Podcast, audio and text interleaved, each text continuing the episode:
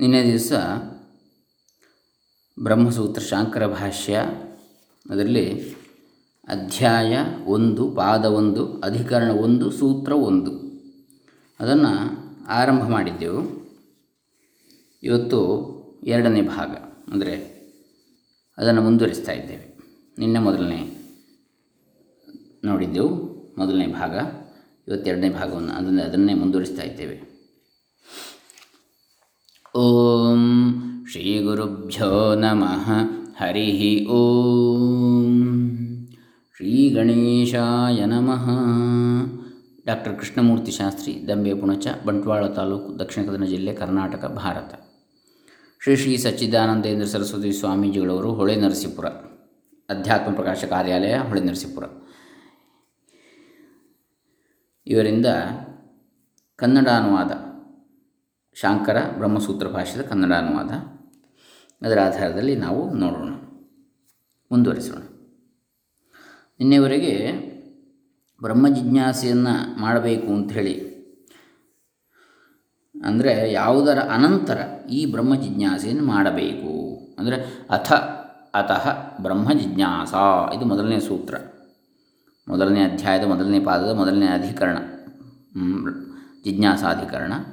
ಅದರಲ್ಲಿ ಮೊದಲನೆಯ ಸೂತ್ರ ಅಥಾತೋ ಬ್ರಹ್ಮ ಜಿಜ್ಞಾಸ ಬ್ರಹ್ಮಸೂತ್ರದ ಮೊದಲ ಸೂತ್ರ.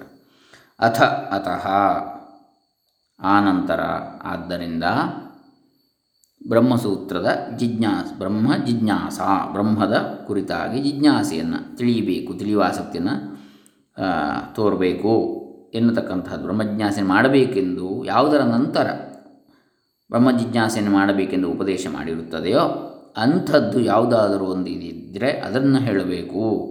ಅಂದರೆ ಬ್ರಹ್ಮಜಿಜ್ಞಾಸೆ ಮಾಡಬೇಕಿದ್ರೆ ಮುಂಚೆ ಏನಿರಬೇಕು? ಅರ್ಹತೆ, ಯೋಗ್ಯತೆ ಅಂಥೇಳಿ ಪ್ರಶ್ನೆ ಮಾಡ್ತಾರೆ. ಆಗ ಏನು ಹೇಳ್ತಾರೆ? ಉತ್ತರ, ಸಿದ್ಧಾಂತಿಗಳು, ಪೂರ್ವಪಕ್ಷಿ ಮಾಡಿದಂಥ ಪ್ರಶ್ನೆಗೆ ಅದನ್ನು ಈಗ ನೋಡೋಣ. ಭಾಷ್ಯ, ಉಚ್ಯತೆ ನಿತ್ಯಾನಿತ್ಯ ವಸ್ತು ವಿವೇಕ. ಇಹಾಮೂತ್ರಾರ್ಥಭೋಗ ವಿರಾಗ ಶಮದಮಾದಿ ಸಾಧನ ಸಂಪತ್ ಮುಮುಕ್ಷುತ್ವಂಚ. ಹೇಳುತ್ತೇವೆ, ಕೇಳು. ನಿತ್ಯಾನಿತ್ಯ ವಸ್ತು ವಿವೇಕ. ಈ ಲೋಕದ ಮತ್ತು ಪರಲೋಕದ ವಸ್ತುಗಳ ಭೋಗದಲ್ಲಿ ವಿರಕ್ತಿ, ಶಮ, ದಮ ಮುಂತಾದ ಸಾಧನಗಳ ಸಂಪತ್ತು. ಮೋಕ್ಷದಲ್ಲಿ ಇಚ್ಛೆಯುಳ್ಳವನಾಗಿರುವುದು. ಇವುಗಳು ಉಂಟಾದ ಮೇಲೆ ಎಂಬುದು ಅಥ ಶಬ್ದದ ಅರ್ಥ. ಇವುಗಳು ಉಂಟಾದ ಮೇಲೆ ಬ್ರಹ್ಮ ಜಿಜ್ಞಾಸೆಯನ್ನು ಮಾಡಬೇಕು ಅಂಥೇಳಿ. ಯಾವುದೆಲ್ಲ? ನಿತ್ಯಾನಿತ್ಯ ವಸ್ತು ವಿವೇಕ. ನಿತ್ಯವಾದ ವಸ್ತು ಕರ್ಮದಿಂದ ಉಂಟಾಗುವುದಲ್ಲ ಎಂಬ ವಿವೇಕ ಎಂದಿಷ್ಟೇ ಅರ್ಥವನ್ನು ಮಾಡಿಕೊಂಡರೆ ಸಾಕು ಅಂತ ಹೇಳ್ತಾರೆ ಸ್ವಾಮೀಜಿಗಳು. ಇಂಥದ್ದೇ ಆ ನಿತ್ಯವಾದ ವಸ್ತು ಎಂಬ ವಿಶೇಷ ಜ್ಞಾನವೆಂಬ ಅರ್ಥವೇನೂ ಇಲ್ಲ. ಏಕೆಂದರೆ ಆ ಜ್ಞಾನವೇ ಇಲ್ಲಿ ವಾಕ್ಯ ವಿಚಾರದಿಂದ ಆಗಬೇಕಾಗಿರುತ್ತದೆ.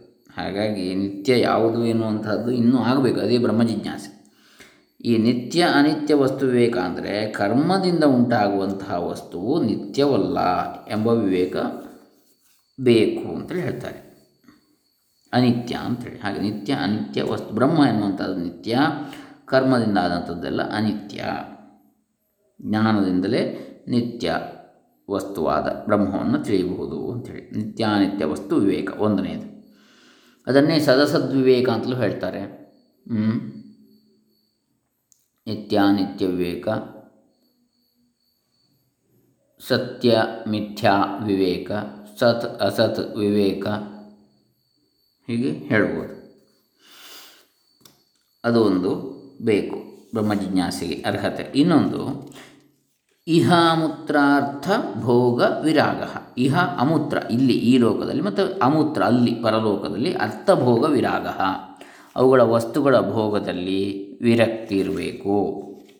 ಅಂದರೆ, ಇಲ್ಲಿ ನನಗೆ ಒಳ್ಳೆಯ ವೈಭವ, ಒಳ್ಳೆಯ ವಸ್ತುಗಳು, ಒಳ್ಳೆಯ ಕಾರುಗಳು ಒಳ್ಳೆಯ ಮನೆ, ಒಳ್ಳೆಯ ಬಂಗಲೆ, ಒಳ್ಳೆಯ ಸಂಧನ ಸಂಪತ್ತಿ ಎಲ್ಲ ಬೇಕು ಎನ್ನುವಂತಹ ಆಸೆ ಇರಬಾರ್ದು. ಅಲ್ಲಿ ಮರಣಾನಂತರವೂ ಕೂಡ ಸ್ವರ್ಗ, ಸುಖ ಸಿಗಬೇಕು ಅಂತೇಳಿ ಹೇಳತಕ್ಕಂತಹ ಇತ್ಯಾದಿ ಪುಣ್ಯಲೋಕಗಳು ಪ್ರಾಪ್ತಿಯಾಗಬೇಕು ಮುಂತಾದಂತಹ ಭೋಗ ಕೂಡ ಇರಬಾರ್ದು. ಅದನ್ನೇ ಇಹಾಮೂತ್ರಾರ್ಥಭೋಗ ವಿರಾಗ. ಆಮೇಲೆ ಶಮದಮಾದಿ ಸಾಧನ ಸಂಪತ್ ಅಥವಾ ಶಮದಮಾದಿ ಶ ಷಟ್ ಸಂಪತ್ತಿ ಅಂತ ಹೇಳ್ತಾರೆ. ಆರು ಸಂಪತ್ತುಗಳು ಯಾವುದದು? ಸಾಧನ ಸಂಪತ್ತುಗಳು ಶಮ ಅಂದರೆ ಮನಸ್ಸಿನ ನಿಗ್ರಹ, ದಮ ಇಂದ್ರಿಯ ನಿಗ್ರಹ. ಉಪರತಿ ತನ್ನಲ್ಲಿ ತಾನು ಆನಂದವನ್ನು ಹೊಂದುವಂಥ ಆತ್ಮಾನಂದ. ಇನ್ನು ಅಂದರೆ ಹೊರಗಿನ ವಸ್ತುಗಳಿಂದ, ಇಂದ್ರಿಯಜನ್ಯ ಇಂದ್ರಿಯ ಗ್ರಾಹ್ಯವಾದ ವಸ್ತುಗಳಿಂದ ಆನಂದವನ್ನು ಹೊಂದದೆ ಆತ್ಮಾನಂದವನ್ನು ಹೊಂದತಕ್ಕಂಥದ್ದು. ಉಪರತಿ ಅಥವಾ ಹೊರಗಿನ ಅದರಿಂದ ಮನಸ್ಸನ್ನು ಹಿಂತೆಗೆದುಕೊಳ್ಳುವಂಥದ್ದು ಅಂತೇಳಿ ಅರ್ಥ. ಉಪರತಿ ಅಂದರೆ ತಿತಿಕ್ಷ ಸಹನೆ, ಸಹಿಸುವಂತಹ ಗುಣ. ಸಹಿಷ್ಣುತೆ. ಆಮೇಲೆ ಶ್ರದ್ಧಾ ಆತ್ಮವಸ್ತು ಅಥವಾ ಬ್ರಹ್ಮವಸ್ತುವಿನ ಬಗ್ಗೆ ಶ್ರದ್ಧೆ ಗುರುವಾಕ್ಯದ ಮೇಲೆ ಶ್ರದ್ಧೆ, ವೇದಾಂತ ವಾಕ್ಯಗಳ ಮೇಲೆ ಶ್ರದ್ಧೆ. ಆಮೇಲೆ ಸಮಾಧಾನ, ಅಂದರೆ ಏಕಾಗ್ರತೆ. ಯಾವುದರಲ್ಲಿ? ಯಾವುದೇ ಒಂದು ವಿಚಾರವನ್ನು ಮಾಡಲಿಕ್ಕೆ ಏಕಾಗ್ರತೆ ಅಗತ್ಯ. ಸಂ ಆಧಾನ, ಸಮ್ಯಕ್ ಆಧಾನ, ಸರಿಯಾಗಿ ಮನಸ್ಸನ್ನು, ಚಿತ್ತವನ್ನು ಅದರಲ್ಲಿ ಇಡುವಿಕೆ. ಇವಿಷ್ಟು ಗುಣಗಳು ಶಮದಮಾದಿ ಷಟ್ ಸಂಪತ್ತಿ ಅಂತೇಳಿ ಹೇಳಲ್ಪಡುತ್ತೆ ಶಮದಮಾದಿ ಷಟ್ಕ ಅಂತೇಳಿ. ಶಮದಮ ಉಪರತಿ ದೀಕ್ಷಾ ಶ್ರದ್ಧಾ ಸಮಾಧಾನ ಅಂತೇಳಿ. ಹೀಗೆ ಅವು ಸಾಧನ ಸಂಪತ್ತುಗಳು. ಇನ್ನು ಮೋಕ್ಷದಲ್ಲಿ ಇಚ್ಛೆಯುಳ್ಳವನಾಗಿರುವುದು ಮುಮುಕ್ಷುತ್ವ. ಇವುಗಳಿಷ್ಟು ಆದ ಮೇಲೆ ಅಥ ಶಬ್ದ ಅಂತೇಳಿ ಅರ್ಥ. ಅಥ ಶಬ್ದದ ಅರ್ಥ. ಬ್ರಹ್ಮಜಿಜ್ಞಾಸೆಯನ್ನು ಮಾಡಬೇಕು ಅಂತೇಳಿ. ಅಥ, ಅತಃ ಬ್ರಹ್ಮಜಿಜ್ಞಾಸ ಅಂತ ಹೇಳಿದರೆ. ಯಾವುದೆಲ್ಲ? ನಿತ್ಯಾನಿತ್ಯ ವಸ್ತು ವಿವೇಕ ಇಹಾಮೂತ್ರಾರ್ಥಭೋಗ ವಿರಾಗ ಶಮದಮಾದಿ ಸಾಧನ ಸಂಪತ್ ಮುಮುಕ್ಷುತ್ವಂಚ. ತೇಷು ಹಿ ಸತ್ಸು ಪ್ರಾಗಪಿ ಧರ್ಮಜಿಜ್ಞಾಸಾಯಾ ಊರ್ಧ್ವಂಚ ಶಕ್ಯತೆ ಊರ್ಧ್ವಂಚ ಶಕ್ಯತೆ ಬ್ರಹ್ಮಜಿಜ್ಞಾಸಿದು ಜ್ಞಾತುಂಚ ನ ವಿಪರ್ಯಯೇ. ಏಕೆಂದರೆ ಇವುಗಳು ಇದ್ದರೆ ಧರ್ಮಜಿಜ್ಞಾಸಿಗೆ ಮುಂಚೆಯೂ ಧರ್ಮ ಜಿಜ್ಞಾಸೆಗೆ ಮುಂಚೆಯೂ ಆಮೇಲೂ ಬ್ರಹ್ಮವನ್ನು ಕುರಿತು ವಿಚಾರವನ್ನು ಮಾಡುವುದಕ್ಕೆ, ತಿಳಿದುಕೊಳ್ಳುವುದಕ್ಕೆ ಆಗುತ್ತದೆ ಹೊರತು ಇಲ್ಲದಿದ್ದರೆ ಆಗುವುದಿಲ್ಲ. ಧರ್ಮ ಜಿಜ್ಞಾಸೆಯಲ್ಲಿರುವ ನ್ಯಾಯಗಳು ಈ ಬ್ರಹ್ಮ ಜಿಜ್ಞಾಸಾ ಶಾಸ್ತ್ರಕ್ಕೂ ಬೇಕೆಂಬುದೇನು ಈ ಅಭಿಪ್ರಾಯಕ್ಕೆ ಬಾಧಕವಲ್ಲ. ಅಂದರೆ ಧರ್ಮ ಜಿಜ್ಞಾಸೆಗೆ ಮುಂಚೆಯೂ ಈ ಸಾಧನ ಸಂಪತ್ತಿ ಇದ್ದರೆ ಬ್ರಹ್ಮವನ್ನು ಕುರಿತು ವಿಚಾರ ಮಾಡಬಹುದು. ಆಮೇಲೆ ಕೂಡ ಧರ್ಮ ಜಿಜ್ಞಾಸೆ ಮಾಡಿದ ನಂತರವೂ ಕೂಡ ವಿಚಾರವನ್ನು ಮಾಡ್ಬೋದು ಬ್ರಹ್ಮ ಜಿಜ್ಞಾಸೆಯನ್ನು. ಹೊರತು ಈ ನಾಲ್ಕು ಇಲ್ಲದಿದ್ದರೆ ಆಗುವುದಿಲ್ಲ ಅಂತ ಹೇಳ್ತಾರೆ. ತೇಷು ಹಿ ಸತ್ಸು ಪ್ರಾಗಪಿ ಧರ್ಮಜಿಜ್ಞಾಸಾಯಾ ಧರ್ಮಜಿಜ್ಞಾಯಾ ಪ್ರಾಕ್ ಅಪಿ ಊರ್ಧ್ವಂಚ. ಆಮೇಲೆ ಕೂಡ ಮುಂದೆ ಹಿಂದೆಯೂ ಆಮೇಲೆ ಕೂಡ ಶಕ್ಯತೆ ಬ್ರಹ್ಮ ಜಿಜ್ಞಾಸಿತು ಬ್ರಹ್ಮವನ್ನು ತಿಳ್ಕೊಳ್ಳಿಕ್ಕೆ ಸಾಧ್ಯವಾಗ್ತದೆ. ಜ್ಞಾತುಂಚ ನ ವಿಪರ್ಯಯೇ. ಅದಲ್ಲದಿದ್ದರೆ ಸಾಧ್ಯ ಇಲ್ಲ ಅಂತೇಳಿ ತಸ್ಮಾತ್ ಅಥ ಶಬ್ದೇನ ಯಥೋಕ್ತ ಸಾಧನ ಸಂಪತ್ತ್ಯಾನಂತರ್ಯಂ ಯಥೋಕ್ತ ಸಾಧನ ಸಂಪತ್ತಿ ಆನಂತರ್ಯಂ ಉಪದಿಶ್ಯತೆ. ಆದ್ದರಿಂದ ಈ ಮೇಲೆ ಹೇಳಿದ ಸಾಧನ ಸಂಪತ್ತಿ ಉಂಟಾದ ಮೇಲೆ ಎಂಬುದನ್ನು ಅಥ ಶಬ್ದದಿಂದ ಹೇಳಿರುತ್ತದೆ ಸಾಧನ ಚತುಷ್ಟಯ ಅಂತ ಹೇಳ್ತಾರೆ ಅದಕ್ಕೆ. ನಿತ್ಯಾನಿತ್ಯ ವಸ್ತು ವಿವೇಕ ಇಹಾಮೂತ್ರ ಅರ್ಥಭೋಗ ವಿರಾಗ, ಶಮದಮಾದಿ ಸಾಧನ ಸಂಪತ್ ಮತ್ತು ಮುಮುಕ್ಷತ್ವ. ಇದನ್ನು ಸಾಧನ ಚತುಷ್ಟಯಂ ಅಂತ ಹೇಳಿದೆ ಚತುಷ್ಟಯಂ ನಾಲ್ಕು. ಹೀಗೆ ಅಥಾತಃ ಎನ್ನುವಲ್ಲಿ ಅಥ ಶಬ್ದದ ಅರ್ಥವನ್ನು ಹೇಳಿದಾಗ ಆಯ್ತು ಈಗ. ಅಥಾ, ಅಥ ಅಥ ಬ್ರಹ್ಮ, ಜಿಜ್ಞಾಸ. ಈಗ ಇನ್ನು ಅತಃ ಶಬ್ದದ ಅರ್ಥ. ಭಾಷ್ಯ ಹೇಳ್ತಾರೆ ಶಂಕರಾಚಾರ್ಯ ಭಾಷ್ಯ ಅತಃಶಬ್ದೋ ಹೇತ್ವರ್ಥ. ಅತಃ ಎಂಬ ಮಾತು ಹೇತುವನ್ನು ಹೇಳುವುದು. ಆದ್ದರಿಂದ ಅಂದರೆ ಯಾವ ಕಾರಣದಿಂದ ಅಂತೇಳಿ ಇಲ್ಲಿ ಗೊತ್ತಾಗ್ತದೆ ನಮಗೆ. ಅದನ್ನು ತಿಳಿಸ್ತಕ್ಕಂಥದ್ದು ಅತಃ ಅಂತೇಳಿ. ಆದ್ದರಿಂದ ಹೀಗಾದ್ದರಿಂದ ಅಂಥೇಳಿ ಯಸ್ಮಾತ್ ಯಾವ ಕಾರಣದಿಂದ, ಯಾವ ದಿಸೆಯಿಂದ, ಯಾವುದರ ದಿಸೆಯಿಂದ? ಯಸ್ಮಾತ್ ವೇದ ಏವ ವೇದ ಏವ ಅಗ್ನಿಹೋತ್ರಾದೀನಾಂ ಶ್ರೇಯಸ್ಸಾಧನಾಂ ಅನಿತ್ಯ ಫಲದಾಂ ದರ್ಶಯತಿ. ಹೇಗೆ? ಇಲ್ಲಿ ಅಂದರೆ, ತದ್ಯಥೇಹ ಕರ್ಮಜಿತೋ ಲೋಕ ಕ್ಷೀಯತೆ. ಏವಮೇವ ಅಮೂತ್ರ ಪುಣ್ಯಜಿತ ಲೋಕ ಕ್ಷೀಯತೆ. ಛಾಂದೋಗ್ಯೋಪನಿಷತ್ತು. ಎಂಟು, ಒಂದು, ಆರು ಇತ್ಯಾದಿ. ಅಂದರೆ ಹೇಗೆ ಇಲ್ಲಿ ಕರ್ಮದಿಂದ ಸಂಪಾದಿಸಿಕೊಂಡ ಭೋಗವು ಕ್ಷಯವಾಗುವುದೋ ತದ್ಯಥಾ ಇಹ ಕರ್ಮಜಿತ ಲೋಕ ಕ್ಷೀಯತೆ, ಏವಮೇವ ಅಮೂತ್ರ ಪುಣ್ಯಜಿತ ಲೋಕ ಕ್ಷೀಯತೆ. ಹೇಗೆ ಇಲ್ಲಿ ಕರ್ಮದಿಂದ ಸಂಪಾದಿಸಿಕೊಂಡು ಭೋಗವು ಕ್ಷಯವಾಗ್ತದೋ, ಪುಣ್ಯ ಮುಗಿದಾಗ ಹಾಗೆ ಅಲ್ಲಿ ಕೂಡ ಪರಲೋಕದಲ್ಲಿ ಪುಣ್ಯದಿಂದ ಸಂಪಾದಿಸಿಕೊಂಡು ಭೋಗವು ಕ್ಷಯವಾಗ್ತದೆ ಎಂಬುದೇ ಮುಂತಾದ ಅಗ್ನಿಹೋತ್, ವೇದವೇ ಅಗ್ನಿಹೋತ್ರವೇ ಮುಂತಾದ ಶ್ರೇಯಸ್ಸಾಧನಗಳ ಫಲವು ಅನಿತ್ಯವೆಂದು ತಿಳಿಸುತ್ತದೆ. ಕರ್ಮಚಿತೋ ಪುಣ್ಯಚಿತೋ ಅಂತೇಳಿ ಕೂಡ ಇದೆ. ಕರ್ಮಜಿತ, ಪುಣ್ಯಜಿತ ಅಂತೇಳಿ. ಪಾಠಾಂತರ. ಜಿತ ಎಂಬ ಪಾಠವೇ ಹೆಚ್ಚು ಶ್ರೇಷ್ಠ, ಸರಿಯಾದದ್ದು ಅಂತೇಳಿ ತೋರ್ತದೆ ಅಂತ ಸ್ವಾಮಿಗಳು ಹೇಳ್ತಾರೆ. ಸಚ್ಚಿದಾನಂದ ಸರಸ್ವತಿ ಸ್ವಾಮೀಜಿಗಳು. ಇಲ್ಲಿ ಶ್ರೇಯ ಸಾಧನಗಳು ಅಂದರೆ ಪುರುಷಾರ್ಥಕ್ಕೆ ಸಾಧನವಾಗಿರುವ ಕರ್ಮಗಳು ಯಾವುದಿದೆ? ಅವುಗಳ ಫಲವು ಅನಿತ್ಯ ಅಂತೇಳಿ ತಿಳಿಸ್ತದೆ. ಯಾಕೆ? ಅದು ಕ್ಷಯವಾದ ಮೇಲೆ ಅಲ್ಲಿಗೆ ಅದು ಮುಗೀತದೆ ಪುಣ್ಯನ ಸಂಪಾದಿಸಿಕೊಂಡು ಭೋಗವು ಕ್ಷಯವಾಗ್ತದೆ ಅಂತೇಳಿ. ಹಾಗಾಗಿ ಅನಿತ್ಯ ಅದು ಕರ್ಮದಿಂದ ಉಂಟಾದದ್ದು ಫಲ. ಹಾಗೂ ಅಂದರೆ ಯಸ್ಮಾತ್ ವೇದ ಏವ ಅಗ್ನಿಹೋತ್ರಾದೀನಾಂ ಶ್ರೇಯಸ್ಸಾಧನಾಂ ಅನಿತ್ಯ ಫಲತಾಂ ದರ್ಶಯತಿ. ವೇದವೇ ಅಗ್ನಿಹೋತ್ರಾದಿಗಳ ಶ್ರೇಯಸ್ಸಾಧನ, ಅಗ್ನಿಹೋತ್ರಾದಿ ಶ್ರೇಯಸ್ಸಾಧನಗಳ ಅನಿತ್ಯ ಫಲತೆಯನ್ನು, ಅದರ ಫಲವು ಅನಿತ್ಯವಾದ್ದು ಎಂಬುದನ್ನು ಹೇಗೆ ವೇದವೇ ಹೇಳುತ್ತದೋ ತೋರಿಸಿಕೊಟ್ಟಿದೆಯೋ ಛಾಂದೋಗ್ಯ ಉಪನಿಷತ್ತು ಮುಂತಾದವುಗಳಲ್ಲಿ. ತಥಾ ಪರಂ ಪುರುಷಾರ್ಥಂ ದರ್ಶಯತಿ. ಹಾಗೆಯೇ ಬ್ರಹ್ಮವನ್ನು ಅರಿತುಕೊಂಡವನು ಹೆಚ್ಚಿನ ಪುರುಷಾರ್ಥವನ್ನು ಪಡೆಯುವನು. ಬ್ರಹ್ಮವಿದಾಪ್ನೋತಿ ಪರಂ ತೈತಿರೋಪನಿಷತ್ತು ಎರಡು ಒಂದು ಇತ್ಯಾದಿ. ಎಂದು ಮುಂತಾಗಿರುವ ವೇದವೇ ಬ್ರಹ್ಮ ವಿಜ್ಞಾನದಿಂದ ಪರಮ ಪುರುಷಾರ್ಥವು ದೊರಕುವುದೆಂದೂ ತಿಳಿಸುತ್ತದೆ. ಕರ್ಮದಿಂದ ವೇದವೇ ಹೇಳಿದೆ ಅನಿತ್ಯ ಫಲ ಅಂಥೇಳಿ ಬ್ರಹ್ಮದಿಂದ, ಬ್ರಹ್ಮವಿಜ್ಞಾನದಿಂದ ಪರಮ ಪುರುಷಾರ್ಥವು ದೊರಕುತ್ತದೆ ಅಂತ ವೇದವೇ ತಿಳಿಸಿದೆ. ಇತ್ಯಾದಿ. ತಸ್ಮಾತ್ ಆದ್ದರಿಂದ ಆದ ಕಾರಣ ಯಥೋಕ್ತ ಸಾಧನ ಸಂಪತ್ತ್ಯನಂತರಂ ಬ್ರಹ್ಮ ಜಿಜ್ಞಾಸ ಕರ್ತವ್ಯ. ಮೇಲೆ ಹೇಳಿದ ಸಾಧನವನ್ನು ಸಂಪಾದಿಸಿಕೊಂಡ ಬಳಿಕ ಬ್ರಹ್ಮ ಜಿಜ್ಞಾಸೆಯನ್ನು ಮಾಡಬೇಕು ಅಂಥೇಳಿ ವಾಕ್ಯಾರ್ಥ. ಸಾಧನ ಚತುಷ್ಟಯವು ಉಂಟಾದ ಬಳಿಕ ಬ್ರಹ್ಮಜ್ಞಾಸೆಯನ್ನೇ ಮಾಡಬೇಕೆಂಬುದು ಏಕೆ? ಧರ್ಮ ಜಿಜ್ಞಾಸೆ ಆಗಬಾರದೇಕೆ? ಎಂಬ ಶಂಕೆಗೆ ಇಲ್ಲಿ ಉತ್ತರವನ್ನು ಹೇಳಿದೆ ಅಂಥೇಳಿ ಭಾವ. ಹಾಗಾಗಿ ಧರ್ಮ ಜಿಜ್ಞಾಸೆ ಅಲ್ಲ ಸಾಧನ ದೃಷ್ಟಿ ಉಂಟಾದ ಬಳಿಕ ಬ್ರಹ್ಮ ಜಿಜ್ಞಾಸೆಯನ್ನೇ ಮಾಡಬೇಕು ಅಂತೇಳಿ. ಯಾಕೆ ಅಂದರೆ ಅದು ಅನಿತ್ಯ, ಯಾವುದು? ಧರ್ಮ ಜಿಜ್ಞಾಸೆಯಿಂದ ಉಂಟಾದಂತಹ ಯಾವ ವೇದೋಕ್ತ ಕರ್ಮಗಳಿಂದ ಉಂಟಾಗುವಂತಹ ಫಲವು ಅನಿತ್ಯವಾದದ್ದು. ನಿತ್ಯ ಫಲ ಯಾವುದರಿಂದ? ಬ್ರಹ್ಮ ಜಿಜ್ಞಾಸೆಯಿಂದ. ಹಾಗಾಗಿ ಅದನ್ನು ಮಾಡಬೇಕು ಅಂತೇಳಿದೆ ಇನ್ನು ಬ್ರಹ್ಮ ಜಿಜ್ಞಾಸ ಎಂಬುದರ ವಿವರಣೆ ಮುಂದೆ ಬರ್ತದೆ.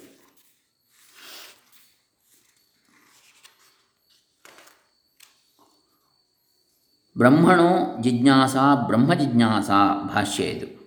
ಬ್ರಹ್ಮಜಿಜ್ಞಾಸೆ ಅಂದರೆ ಬ್ರಹ್ಮದ ಜಿಜ್ಞಾಸೆಯು ಸಾಧನ ಚತುಷ್ಟ ಅಂದರೆ ಇಲ್ಲಿ ಬ್ರಹ್ಮಣೇ ಜಿಜ್ಞಾಸ, ಬ್ರಹ್ಮಕ್ಕಾಗಿ ಜಿಜ್ಞಾಸೆ ಎಂಬ ವೃತ್ತಿಕಾರರ ವಿಗ್ರಹವಾಕ್ಯವು ವ್ಯಾಕರಣಕ್ಕಷ್ಟು ಸಮ್ಮತವಲ್ಲವೆಂದು ಸ್ವಾಮೀಜಿಗಳು ಹೇಳ್ತಾರೆ.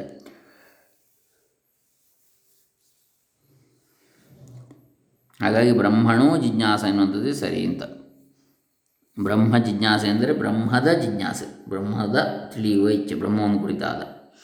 ಬ್ರಹ್ಮ ಎಂದರೆ ಬ್ರಹ್ಮಚ ವಕ್ಷ್ಯಮಾಣ ಲಕ್ಷಣಂ ಜನ್ಮಾದ್ಯಸ್ಯ ಯತಃ ಇತಿ. ಬ್ರಹ್ಮ ಎಂದರೆ ಜನ್ಮಾದ್ಯಸ್ಯ ಯತಃ ಎಂದು ಮುಂದಿನ ಸೂತ್ರದಲ್ಲಿ ಹೇಳುವ ಲಕ್ಷಣ ಉಳ್ಳದು ಬ್ರಹ್ಮ ಲಕ್ಷಣವು ಮುಂದಿನ ಸೂತ್ರದಲ್ಲಿ ಹೇಳ್ತಾರೆ. ಮೊದಲನೇ ಸೂತ್ರದಲ್ಲಿ ನಾವು ಏನನ್ನು ಮಾಡಲಿಕ್ಕೆ ಹೊರಟಿದ್ದೇವೆ ಅಂತೇಳಿ ಹೇಳ್ತಾರೆ. ಅಥ ಅಥವಾ ಬ್ರಹ್ಮ ಜಿಜ್ಞಾಸ ಯಾವುದಾದ ಮೇಲೆ ಬ್ರಹ್ಮ ಜಿಜ್ಞಾಸೆಯನ್ನು ನಾವು ಮಾಡ್ತಾ ಇದ್ದೇವೆ ಅಂಥೇಳಿ ಮಾಡಬೇಕು ಅಂತೇಳಿ. ಎರಡನೇದರಲ್ಲಿ ಆ ಬ್ರಹ್ಮ ಅಂದರೆ ಏನು ಅಂತೇಳಿ ಅದರ ಲಕ್ಷಣವನ್ನು ಹೇಳ್ತಾರೆ. ಅತಯೇವ ನ ಬ್ರಹ್ಮಶಬ್ದಸ್ಯ ಜಾತ್ಯಾದ್ಯರ್ಥಾಂತರಂ ಆಶಂಕಿತವ್ಯಂ ಆದ್ದರಿಂದಲೇ ಬ್ರಹ್ಮಶಬ್ದಕ್ಕೆ ಜಾತಿಯೇ ಮುಂತಾದ ಅರ್ಥಗಳೂ ಉಂಟಲ್ಲ ಎಂದು ಶಂಕಿಸಕೂಡದು। ಬ್ರಹ್ಮ ಅಂದರೆ ಬ್ರಾಹ್ಮಣ ಅಂತೇಳಿ ತಿಳಿಬಾರ್ದು ಜಾತಿ ಅಥವಾ ವರ್ಣವಾಚಕ ಅಲ್ಲ ಅಲ್ಲಿ ಬ್ರಹ್ಮ ಅಥವಾ ಬೇರೆ ಅರ್ಥ ಇಲ್ಲ ಇಲ್ಲಿ, ವೇದ ಅಂತೇಳಿ ಅಲ್ಲ, ಮತ್ತು ಬ್ರಹ್ಮ ಅಂದರೆ ಇಲ್ಲಿ ಪರಬ್ರಹ್ಮ ತತ್ವವನ್ನು ಹೇಳಿದೆ ಅತಯೇವ ನ ಬ್ರಹ್ಮಶಬ್ದಸ್ಯ ಜಾತ್ಯಾದಿ ಅರ್ಥಾಂತರಂ ಆಶಂಕಿತವ್ಯಂ. ಹುಟ್ಟುವಿಕೆ ಮುಂತಾದ ಅಥವಾ ಜಾತಿಯ ಮುಂಟ, ಮುಂತಾದ ಬೇರೆ ಅರ್ಥವನ್ನು ಇಲ್ಲಿ ಸಂದೇಹಿಸಬಾರದು ಶಂಕೆ ಪಡಬಾರದು ಯಾಕೆಂದರೆ ವಕ್ಷ್ಯಮಾಣ ಬ್ರಹ್ಮ ಹೇಳಲ್ಪಡುವಂಥ ಬ್ರಹ್ಮದ ಲಕ್ಷಣವನ್ನು ಮುಂದಿನ ಸೂತ್ರದಲ್ಲಿ ಹೇಳಿದೆ. ಅಲ್ಲಿ ಹೇಳಿದ ಬ್ರಹ್ಮ ಯಾವುದು? ಬ್ರಹ್ಮ ವಸ್ತು, ವರಬ್ರಹ್ಮ ವಸ್ತುವನ್ನು ಕುರಿತಾಗಿ ಹೇಳಿದೆ. ಬ್ರಾಹ್ಮಣ ಜಾತಿ, ಜೀವ, ಚತುರ್ಮುಖ ಬ್ರಹ್ಮ, ವೇದ ಎಂಬ ಅರ್ಥಗಳನ್ನು ಶಂಕಿಸಿ ಉಪವೃತ್ತಿಕಾರ ವೃತ್ತಿಕಾರ ಪರಿಹಾರವನ್ನು ಹೇಳಿದ್ರಂತೆ. ಅದು ಬೇಕಿಲ್ಲ ಅಂತೇಳಿ ಭಾವ ಇನ್ನು ಬ್ರಹ್ಮದ ಎಂಬಲ್ಲಿ ಬ್ರಹ್ಮದ ಜಿಜ್ಞಾಸೆ ಅಂತೇಳಿ, ಬ್ರಹ್ಮಣೋ ಜಿಜ್ಞಾಸ ಎಂಬಲ್ಲಿ ಕರ್ಮಾರ್ಥಕ ಷಷ್ಠಿಯನ್ನೇ ಗ್ರಹಿಸಬೇಕು ಅಂತೇಳಿ ಮುಂದೆ ಹೇಳ್ತಾರೆ.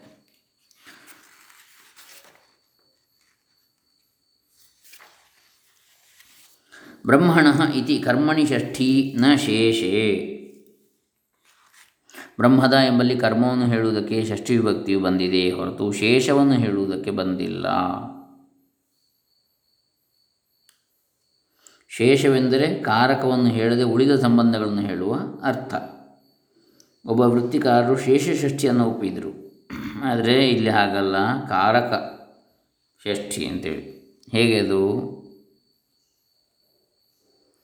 ಯಾಕಂದರೆ ಜಿಜ್ಞಾಸೆಗೆ ಜಿಜ್ಞಾಸ್ಯವಾದದ್ದು ಬೇಕಾಗಿರ್ತದೆ. ಈ ಸೂತ್ರದಲ್ಲಿ ಬೇರೊಂದು ಜಿಜ್ಞಾಸ್ಯವನ್ನು ಹೇಳಿಯೂ ಇಲ್ಲ. ಹಾಗಾಗಿ ಅದು ಜಿಜ್ಞಾಸ್ಯವಾದದ್ದು ಅಂತೇಳಿ. ಜಿಜ್ಞಾಸ್ಯ ಅಪೇಕ್ಷತ್ವಾತ್ ಜಿಜ್ಞಾಸಾಯ ಜಿಜ್ಞಾಸ್ಯ ಅಂತರ ಅನಿರ್ದೇಶಾಚ ಇನ್ನೊಂದು ಜಿಜ್ಞಾಸೆ ಇದರಲ್ಲಿಲ್ಲ ಜಿಜ್ಞಾಸ್ಯವು ಯಾವುದು ಅಂಥೇಳಿ ಹೇಳುವಂಥದ್ದು ಇಲ್ಲಿ ಅಪೇಕ್ಷಿಸ, ಅಪೇಕ್ಷಿತವಾದದ್ದು. ಹಾಗಾಗಿ ಬ್ರಹ್ಮದ ಜಿಜ್ಞಾಸೆ ಅಂತೇಳಿ ಬಂದಿದೆ. ಹೊರತು ಜಿಜ್ಞಾಸೆ ಎಂಬುದು ಬ್ರಹ್ಮದ್ದು ಅಂದರೆ ಅರ್ಥ ಏನು? ನಮ್ಮದಲ್ಲ, ನಾವಲ್ಲ ಜಿಜ್ಞಾಸೆ ಮಾಡುವಂಥದ್ದು. ಬ್ರಹ್ಮವೇ ಜಿಜ್ಞಾಸೆ ಮಾಡ್ತದೆ ಅಂತ ತಿಳಿಬಾರದು. ಬ್ರಹ್ಮದ ಕುರಿತಾದ ಜಿಜ್ಞಾಸೆ ಅಂತ ಹೇಳ್ತಾರೆ ಬ್ರಹ್ಮದ ಜಿಜ್ಞಾಸೆ ಅಂದರೆ ಶೇಷಷ್ಠಿ ಅಲ್ಲ, ಸಂಬಂಧ ಷಷ್ಠಿ ಅಂಥೇಳಿ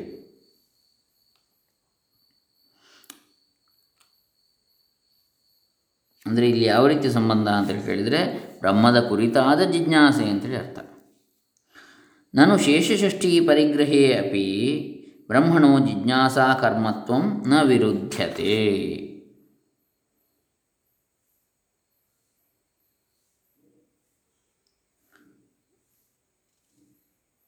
ಈಗ ಪೂರ್ವ ಪಕ್ಷಿ ಪ್ರಶ್ನೆ ಮಾಡ್ತಾನೆ, ಅಂದರೆ ಇಲ್ಲಿಗ ಜಿಜ್ಞಾಸೆಗೆ ಜಿಜ್ಞಾಸ್ಯವಾದದ್ದು ಬೇಕಾಗಿರ್ತದೆ, ಈ ಸೂತ್ರದಲ್ಲಿ ಬೇರೊಂದು ಜಿಜ್ಞಾಸವನ್ನು ಹೇಳಿಲ್ಲ ಅಂತೇಳಿ ಹೇಳಿ ಆಗುವಾಗ ಪೂರ್ವ ಪಕ್ಷಿ ಹೇಳ್ತಾನೆ ಶೇಷಷ್ಠಿಯನ್ನು ಇಟ್ಟುಕೊಂಡರೂ ಬ್ರಹ್ಮೋ ಜಿಜ್ಞಾಸೆಗೆ ಕರ್ಮವೆಂಬುದಕ್ಕೆ ವಿರೋಧವೇನೂ ಆಗುವುದಿಲ್ಲವಲ್ಲ? ಬ್ರಹ್ಮವು ಜಿಜ್ಞಾಸೆಗೆ ಕರ್ಮ ಅಂತೇಳಿ ಹೇಳುವುದಕ್ಕೆ ವಿರೋಧ ಆಗುವುದಿಲ್ಲ ಅಲ್ಲ? ಜಿಜ್ಞಾಸೆ ಕರ್ಮ ಯಾವುದು? ಬ್ರಹ್ಮ ಅಂತೇಳಿ. ಸಾಮಾನ್ಯವಾದ ಸಂಬಂಧವು ವಿಶೇಷದಲ್ಲಿ ಕೊನೆಗಾಣಬೇಕಲ್ವೇ ಅಂತೇಳಿ ಪ್ರಶ್ನೆ ಮಾಡ್ತಾರೆ ಪೂರ್ವಪಕ್ಷಿ. ಶೇಷಷೃಷ್ಟಿ ಸಂಬಂಧ ಅಂತ ಹೇಳಿದರೆ ಸಾಮಾನ್ಯವಾಗಿ ಸಂಬಂಧ ಅಂತ ಹೇಳಿದರೆ ಆ ಸಂಬಂಧ ಯಾವುದು ಎಂಬ ವಿಶೇಷ ಆಕಾಂಕ್ಷೆ ಉಂಟಾಗಿಯೇ ತೀರ್ತದೆ. ಅದು ಕರ್ಮತ್ವವೆಂದು ತಿಳಿಸಿದಲ್ಲದೆ ಪೂರ್ತಿ ಆಗುವುದಿಲ್ಲ. ಯಾವುದಕ್ಕಾಗಿ ಅಂಥೇಳಿ ಆದ್ದರಿಂದ ನಿಮ್ಮ ಅಭಿಪ್ರಾಯ ಶೇಷಷ್ಟಿನ ಅಂಗೀ, ಅಂಗೀಕರಿಸಿದಾಗಲೂ ಬರುವುದಲ್ವಾ ಅಂಥೇಳಿ ಇಲ್ಲಿ ಪ್ರಶ್ನೆ ಮಾಡ್ತಾರೆ. ಆಗ ಏನು ಹೇಳ್ತಾರೆ? ಸಂಬಂಧ ಸಾಮಾನ್ಯಸ್ಯ ವಿಶೇಷ ನಿಷ್ಠತ್ವಾತ್. ಏವಮಪಿ ಪ್ರತ್ಯಕ್ಷಂ ಬ್ರಹ್ಮಣ ಕರ್ಮತ್ವ ಉತ್ಸೃಜ್ಯ ಸಾಮಾನ್ಯದ್ವಾರೇಣ ಪರೋಕ್ಷಂ ಕರ್ಮತ್ವ ಕಲ್ಪಯತೋ ವ್ಯರ್ಥ ಪ್ರಯಾಸ ಸ್ಯಾತ್. ಹೀಗೆಂದು ಒಪ್ಪಿದರೂ ಪ್ರತ್ಯಕ್ಷವಾಗಿರುವ ಅಂದರೆ ಶಬ್ದದಿಂದ ನೇರವಾಗಿ ತಿಳಿದು ಬರುವ ಬ್ರಹ್ಮದ ಕರ್ಮತ್ವವನ್ನು ಬಿಟ್ಟು ಸಾಮಾನ್ಯ ಸಂಬಂಧದ ಮೂಲಕವಾಗಿ ಅದಕ್ಕೆ ಪರೋಕ್ಷವಾದ ಕರ್ಮತ್ವವನ್ನು ಕಲ್ಪಿಸುವವನಿಗೆ ವ್ಯರ್ಥವಾಗಿ ಪ್ರಯಾಸವಾಗುವುದಲ್ಲ. ಕರ್ಮತ್ವವನ್ನು ಶಬ್ದವು ಹೇಳ್ತದೆ ಎಂಬುದನ್ನು ಬಿಟ್ಟು ಅರ್ಥವಶದಿಂದ ಅದನ್ನು ಕಲ್ಪಿಸುವುದರಿಂದ ನಿಮ್ಮ ಮತದಲ್ಲಿ ಕರ್ಮತ್ವ ಪರೋಕ್ಷವಾಯಿತು ಅಂತೇಳಿ ಭಾವ.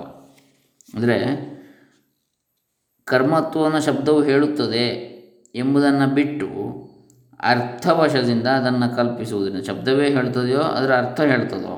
ಹ್ಞೂ ಹ್ಞೂ ಅಂತೇಳಿ. ನಿಮ್ಮ ಮೊದಲಲ್ಲಿ ಕರ್ಮತ್ತು ಪರೋಕ್ಷವಾಯಿತು. ಹಾಗಾದರೆ ಶಬ್ದ ಹೇಳಿದ್ದಲ್ಲ, ಕರ್ಮವನ್ನು.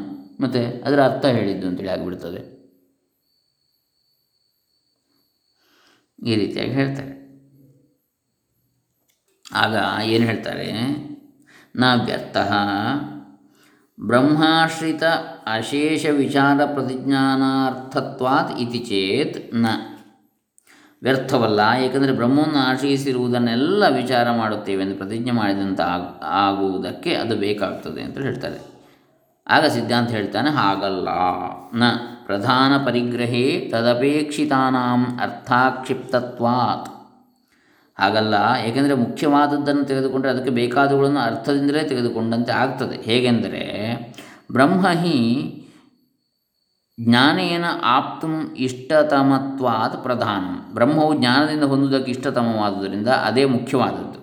ತಸ್ಮಿನ್ ಪ್ರಧಾನೇ ಜಿಜ್ಞಾಸಾ ಕರ್ಮಣಿ ಪರಿಗೃಹೀತೆ ಯೈ ಜಿಜ್ಞಾಸಿತೈ ವಿನಾ ಬ್ರಹ್ಮ ಜಿಜ್ಞಾಸಿತಂ ನ ಭವತಿ ತಾನಿ ಅರ್ಥಾಕ್ಷಿಪ್ತಾನ್ಯೇವ ಇತಿ ನ ಪೃಥಕ್ ಸೂತ್ರಯಿತವ್ಯಾನಿ ಆ ಮುಖ್ಯವಾದ ಜಿಜ್ಞಾಸಾ ಕರ್ಮವನ್ನು ತೆಗೆದುಕೊಂಡರೆ ಯಾವ ಯಾವುಗಳನ್ನು ಜಿಜ್ಞಾಸೆ ಮಾಡಿದ ಹೊರತು ಬ್ರಹ್ಮವನ್ನು ಜಿಜ್ಞಾಸೆ ಮಾಡಿದಂತೆ ಆಗುವುದಿಲ್ಲವೋ ಅವುಗಳನ್ನು ಅರ್ಥದಿಂದ ತೆಗೆದುಕೊಂಡಂತೆಯೇ ಆಗುತ್ತದೆ. ಆದ್ದರಿಂದ ಅವನು ಬೇರೆಯಾಗಿ ಸೂತ್ರದಿಂದ ತಿಳಿಸಬೇಕಾದದ್ದು ಇರುವುದಿಲ್ಲ. ಬ್ರಹ್ಮ ಜಿಜ್ಞಾಸೆ ಮಾಡಬೇಕಿದ್ರೆ ಯಾವ್ಯಾವುದನ್ನೆಲ್ಲ ಜಿಜ್ಞಾಸೆ ಮಾಡಬೇಕು? ಅದೆಲ್ಲವನ್ನೂ ಇಲ್ಲಿ ಜಿಜ್ಞಾಸೆ ಮಾಡಿದಂತೆಯೇ ಆಗ್ತದೆ. ಬ್ರಹ್ಮವನ್ನು ಕುರಿತು ಜಿಜ್ಞಾಸೆ ಮಾಡಿದರೆ. ಯಾಕಂದರೆ ಬ್ರಹ್ಮದಲ್ಲಿ ಅಂತರ್ಗತವಾಗಿ ಉಳಿದವುಗಳು, ಅದಕ್ಕೆ ಸಂಬಂಧಿಸಿದ್ದೆಲ್ಲ ಹಾಗಾದ್ದರಿಂದ ಅವನ್ನು ಬೇರೆಯಾಗಿ ಸೂತ್ರದಿಂದ ತಿಳಿಸಬೇಕಾದ್ದಿಲ್ಲ ಅಂದರೆ ಬ್ರಹ್ಮವನ್ನು ಜಿಜ್ಞಾಸೆ ಮಾಡುವುದಂದರೆ ಬ್ರಹ್ಮದ ಕುರಿತಾದದ್ದನ್ನೆಲ್ಲ ಜಿಜ್ಞಾಸೆ ಮಾಡುವಂಥದ್ದೇ ಆಗಿದೆ ಅಂತ. ಬ್ರಹ್ಮಕ್ಕೆ ಸಂಬಂಧಿಸಿದ್ದೆಲ್ಲ ಯಥಾ ರಾಜಾಸೌ ಗಚ್ಚತಿ ಇತ್ಯುಕ್ತೆ ಸಪರಿವಾರಸ್ಯ ರಾಜ್ಞ ಗಮನಂ ಉಕ್ತಂ ಭವತಿ ತದ್ವತ್. ಇದು ಹೇಗೆ ಅಂತ ಕೇಳಿದರೆ ಅಗೋ, ಅರಸನು ಹೋಗುತ್ತಿದ್ದಾನೆ ಎಂದರೆ ಪರಿವಾರದೊಡನೆಯೇ ಅರಸು ಹೋಗುತ್ತಿರುವನೆಂದು ಹೇಳಿದಂತೆ ಆಗುವುದಿಲ್ವೇ ಅದರಂತೆ ಇದು ಕೂಡ.